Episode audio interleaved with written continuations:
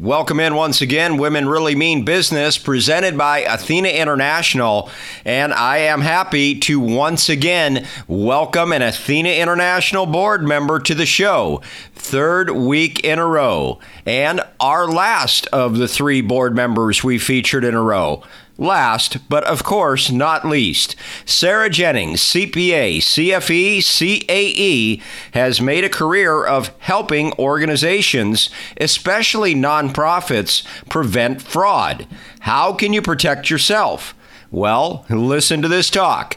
Women Really Mean Business, presented by Athena International, episode number 84 starts now. Welcome to Women Really Mean Business, presented by Athena International, the podcast that tells you the story of how women are impacting business one guest at a time. Now, here's your host, Jeff Bolitnikoff, with another successful woman and her unique business journey. Women Really Mean Business, presented by Athena International. I'm Jeff Litnikoff. I'm with Sarah Jennings, and she is a CPA, among other things. And I'm going to let her give you her firm's name because you know what? We'd spend the whole interview of me trying to pronounce it and her saying, nope, that's not right. Nope, that's not right. So, um, Sarah is a uh, I'll just read this from her bio. She currently serves as the principal in the firm's accounting and outsourced solutions department and leads their fraud and forensics practice and is chair of the firm's nonprofit committee. She's also a board member of Athena International, so it's very special to have her on the show for that reason as well. And we're going to bring Sarah in right now. And uh, Sarah, you know, we talked before when you contributed to the coronavirus page at uh, womenreallymeanbusiness.com slash coronavirus, but it's great to be with you to hear your story. So welcome. Let's get your first firm, and then uh, you can expand on your bio. Well, thank you so much, Jeff, for having me. Maner Costerisan is excited to have been a longtime supporter of Athena International. It's actually, it's interesting that one of our partners when I first joined the firm. I didn't know this at the beginning, but he was one of Martha Mertz's resources, I guess, when she was founding Athena Foundation, Lamont later. So our firm definitely has ties to Athena for quite some time. Yeah, that's that's great. I yeah, what a great what a great story and what a great person Martha is. We interviewed her for number 50 and wow, wow, you talk about somebody that's very interesting, but now I'm interested in what you have going on on. So I know I gave kind of a basic of your bio, but maybe you could fill people in on more of your story and what got you to the point that you're at right now. Yes, I guess for this day and age, have had an atypical career path since I've been with the same firm since I graduated college, which is relatively unusual these days. I have had an interesting path within the firm, but I started in the audit department. I have always been very inquisitive, very engaged, and, and um, very passionate about moving up and forward in my career. You mentioned I'm a CPA and a certified fraud examiner, so that was kind of the first extra credential that I received or, or worked towards. One of my clients, after the audit was done, we found out that she had started committing fraud and it was a nonprofit organization. So that situation was what kind of catapulted me into, okay, I have to do more. And I went from being completely content as an auditor, which is great career path in itself, to deciding that I needed to step up and change the world because especially in nonprofit organizations, there's often not a lot of resources for people to have internal control, segregation of duties, and there's not always the access to resources and education as to how to prevent misappropriation and things like that. So after that, Maner Costerisan actually was amazing, um, allowing me to kind of go on a tangent and explore a different business plan or business path for the firm.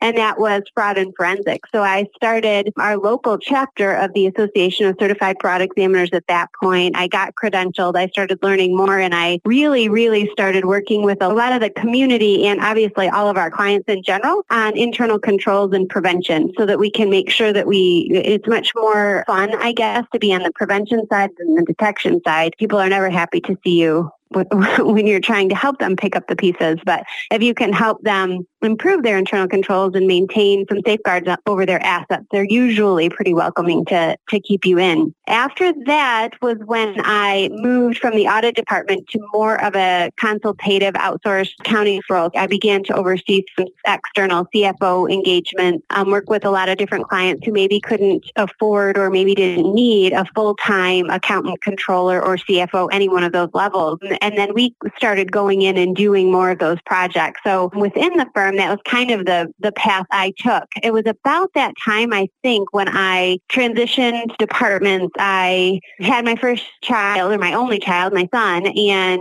that's when we decided a group of us, there were five of us in my community that really got together and we said, you know, we're struggling with this kind of juggling teeter-totter sort of an act and it's difficult sometimes to have conversations like that from a balance or work-life balance or, you know, professional growth perspective just in inside your normal office walls. So we actually reached out to the local chamber of commerce and we um, started some additional programming based around Athena. Um, as I said at the beginning, I didn't realize the long history that my firm had had with Athena International until that point. And we that was the first time I, I met Martha Mertz. That's when I really got to be more engaged with the Athena principles, what Athena was founded on, and um, kind of the collaborative spirit and the give back mentality that whether you are an Athena recipient or just within the Athena community, was just ingrained in you. After that, obviously, I continued at my firm. As I said, I've never been anywhere else. I've been there for about 17 years now. On the board of directors, I am the first female on as a director of the firm. I oversee all of our fraud and forensic activities and I also lead our newly formed association solutions. So we, as you mentioned in my bio, I I am the chair of our nonprofit committee and um, our firm collectively services over 400 nonprofits in the greater Lansing, greater Michigan really area. So what we were seeing in our niche committee is that we had a lot of ways that we could help, especially the smaller nonprofits, just leverage assets, help them brainstorm, help them talk in communities. And so we decided to launch some additional services, non-traditional to a normal public accounting firm, some events, some governance things, um, some member development, um, communication campaigns that has really been amazing to be able to help our clients kind of think outside the box in a way they normally wouldn't think of an accountant approaching things or thinking. Because of those sorts of things, that's really why I'm also our director of strategic initiatives in community engagement. So one of the things that we do as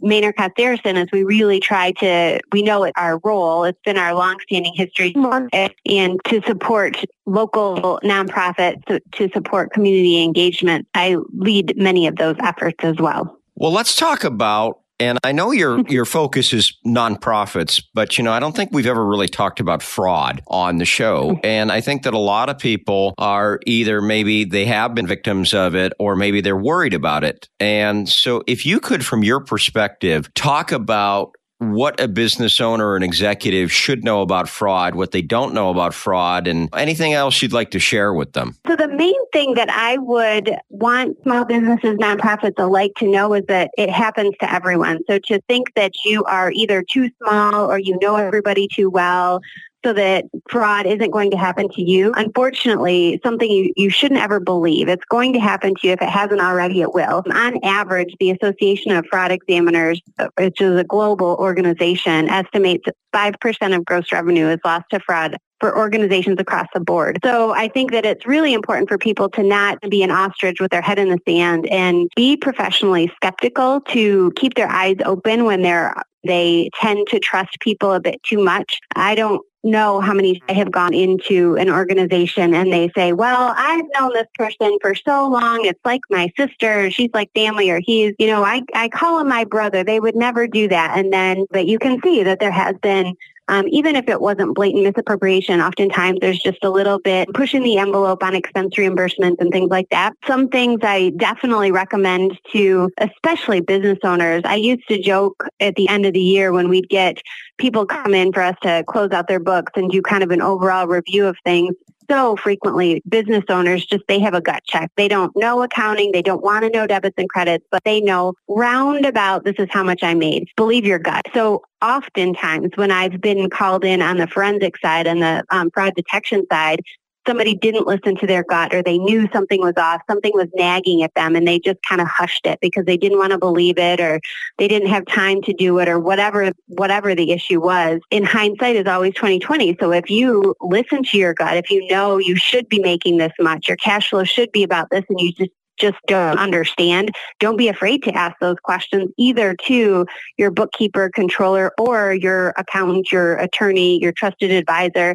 Sometimes that's super helpful to just talk out loud about what you're experiencing and it helps to it really helps to validate the feelings inside, which you probably don't want to listen to that something's wrong, but you should listen to. We only have like a few minutes left before we start heading into the last few questions, but I think it'd be interesting for people to hear how you were able to forge a new path within your firm. And when you think about it, you forged a lot of new paths. You had them go in a different direction and as you had said earlier in the interview, this is something that I hadn't thought of before. You're the first woman that became a principal in the firm. And then also you were on a track that you were really happy with and you kind of veered from that track and became very entrepreneurial. Actually, as Linda Stevenson said in interview number one, there are people within corporations that become entrepreneurs. And I think that's what you've done within your firm. So maybe you could speak to all of that about how you were able to get yourself to a place where you really created massive growth for yourself and the firm. We'll be back with our guest in just a second. And if you're really enjoying what you're hearing here, why not get some extras from our guest? After every podcast episode, we have some fun questions for our guest that we give exclusively to patrons. All you have to do is go to the top of womenreallymeanbusiness.com and check out the Becoming a Patron section. For just $5 a month, you'll get extras from each week's guest. For just $10 a month, you'll get the extras and we'll release the podcast to you before anyone else gets it. Not only will you get great extra content for yourself, but you'll support not only this podcast, but Athena International as well. So, again, please consider becoming a patron at the top of WomenReallyMeanBusiness.com. All right, let's get back into the episode. Yeah, I love the term that Linda Stevenson created or coined, intrapreneur. I certainly think it's really important for people to think outside the box if they ever feel like they're in a rut or they're feeling a little bit like they, they aren't as fulfilled within their position. And I think that's probably where I was. Obviously, like I said earlier, one was a pivotal moment because I felt like I needed to do something to change. I was young enough at that point to change the world to think that I, that I was going out there and fight fraud. In some other things, you just see that you have an opportunity, you see that somebody else is in need, or you see that you're just not um, fulfilling the potential that you thought you could, don't necessarily completely turn to external sources or to a job that's somewhere else because the grass isn't always greener on the other side. Sometimes you can, you know, create your own business plan. And that's really what I did for each of the endeavors, I didn't just go point my boss and say, Hey, I want to do this. What do you think? I mean, I had a complete business plan. It doesn't matter if you're internally creating this plant, this business, or you're going to create a new company altogether. You still have to look at all those factors and then look at the pros and cons. How does this, does this benefit me personally and professionally? How does this benefit the firm? If it's a win-win on both, on all sides, then the firm has less reasons to say, oh, you know, I'm not sure about that. And obviously in an accounting firm, similar to many industries, it is very conservative. It, we're not completely known for just taking that leap into the next new venture, or things like that. So you really have to make sure that you've done your homework, that you can make your case, that you look at market analysis, you look at what the opportunity is, and then also look at the opportunity cost. If I'm doing this, this is what I'm not doing, but who else can fill that plate? The other thing that I think is really important when you're looking at being able to do these new opportunities, new endeavors, or new business plans within an organization or external is make sure that you're always looking at who is going to be doing your job. I've always looked at things as I want to train the people to take over because I know that I don't want to do what I'm doing for the rest of my life. It doesn't matter what it is. So I'm always trying to make sure that whoever is coming up in the next level behind you, you're bringing them up, training them fully, not hiding anything from them so that they want to continue to excel as well. All right. Well, let's head into our last few questions. And uh, the first one would be resources that you would recommend.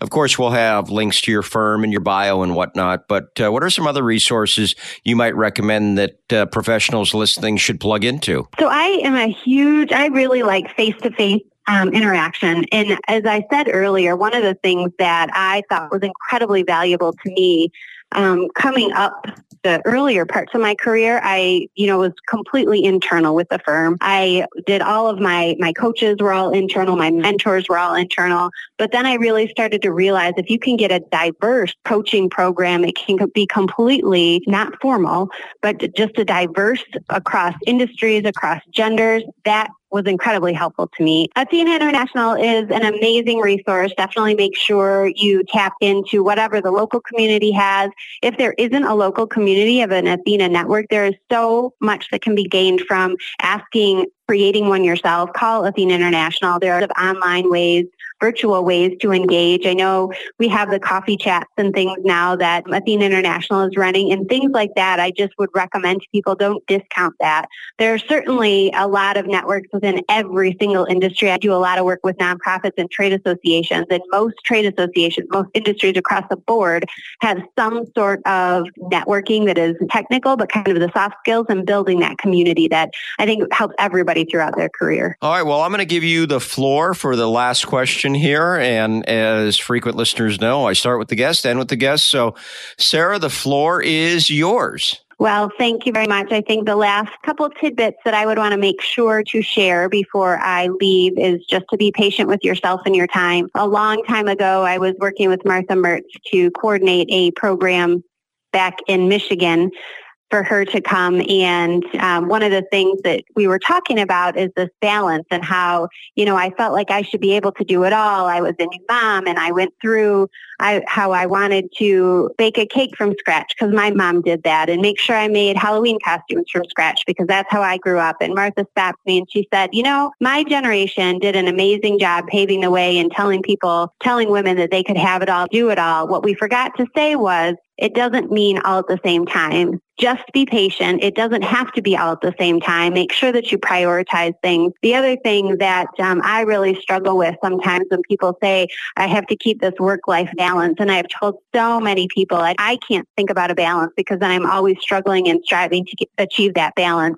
It causes me more anxiety than anything else. What I think about is a teeter-totter. I know that the teeter-totter is going to go up and down. I just have to make sure it keeps moving. Then I'm happy. My family's happy my office is happy. Everybody knows that teeter totter is going up and down. And again, just make sure that you continue to build that network around you because it, it truly is amazing how much support you can get, even energy from the external world that you don't want to take for granted. Well, Sarah Jennings, I really appreciate you being here. Of course, CPA and certified fraud. And uh, what was that? CFE? What does that stand for again? CFE, certified fraud. Fraud examiner. That's, I, for some reason, I I blanked out.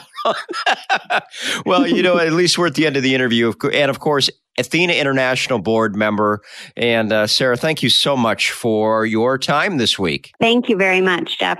On the next episode of Women Really Mean Business, presented by Athena International, Natalie Sugars has a lot of external success, but beneath the surface is the story of a survivor that has overcome a lot to get to where she is. And she talks about the mindset you need to keep going towards your dreams. And here's a little bit from Natalie. I think what it is is how to take the negative and turn it into something positive. Like for me, being creative and allowing myself to use the courage that I found to chase my dreams was a huge help. And now I get to speak to kids. My high school honored me at homecoming and had me come back and it was beautiful. It was homecoming weekend and they were there and they want me to come back and talk to the students on bullying and what happened to me. So talk about full circle, which is a beautiful thing. When you share the show on social media, and we hope you do, use the MyAthena hashtag, lowercase my, and then Athena is all uppercase.